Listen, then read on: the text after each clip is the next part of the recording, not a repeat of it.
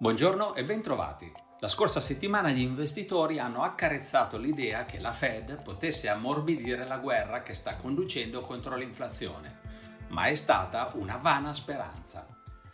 L'indice ISM manifatturiero di settembre ha registrato negli Stati Uniti una decelerazione nell'attività produttiva, negli ordinativi, nei costi e nell'occupazione. Gli investitori, che dopo i brutali ribassi di settembre si aggrappano disperatamente a qualunque parvenza di buona notizia, hanno immediatamente sperato che ciò potesse indurre la Federal Reserve ad allentare la stretta monetaria.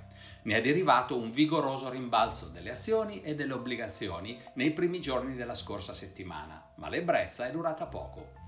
Alcuni membri della Fed hanno confermato l'intenzione di rendere la politica monetaria sempre più restrittiva e l'indice ISM non manifatturiero ha mostrato che la crescita nei settori dei servizi ancora non accenna a rallentare.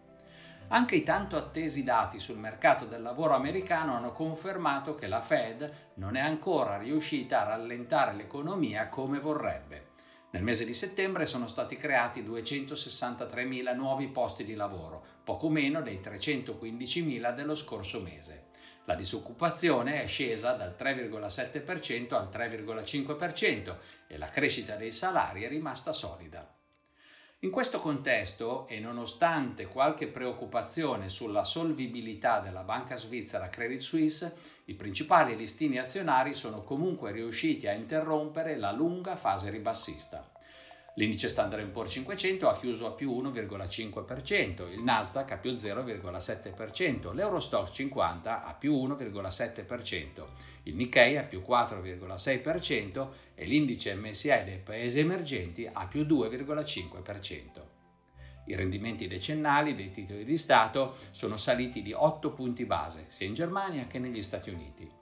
Il Brent ha messo a segno un rimbalzo dell'11,3%, perché i paesi produttori di petrolio hanno concordato un grosso taglio della produzione, provocando il disappunto dei paesi consumatori per le pressioni inflazionistiche che ne derivano. Il prezzo dell'oro è salito del 2,1% e il dollaro si è apprezzato dello 0,6% contro euro. Questa settimana l'attenzione degli investitori sarà monopolizzata dal dato di inflazione di settembre negli Stati Uniti, dove potremo analizzare per lo stesso mese anche l'andamento delle vendite al dettaglio.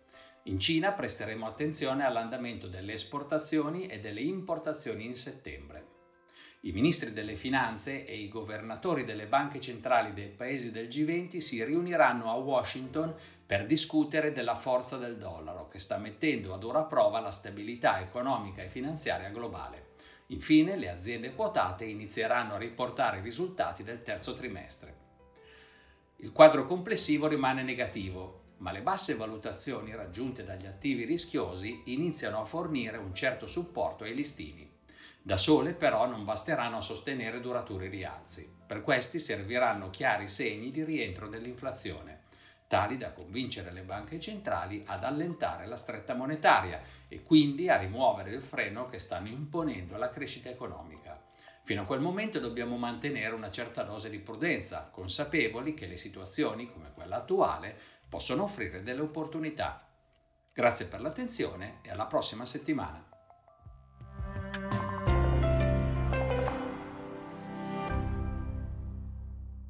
La presente registrazione audio ha finalità meramente informative. Le informazioni in essa contenute non rappresentano un'offerta di acquisto o vendita di prodotti finanziari, una raccomandazione di investimento e non sono da intendere come ricerca in materia di investimenti o analisi finanziaria. Le opinioni espresse riflettono il giudizio di Amundi al momento della loro diffusione e sono suscettibili di variazioni in qualunque momento, senza che da ciò derivi un obbligo di comunicazione in capo ad Amundi. Non si garantisce l'idoneità a qualsiasi scopo di investimento delle informazioni fornite, le quali non devono essere utilizzate come unica base per assumere decisioni di investimento. Eventuali dati riferiti a performance passate non sono un indicatore attendibile di performance attuali o future.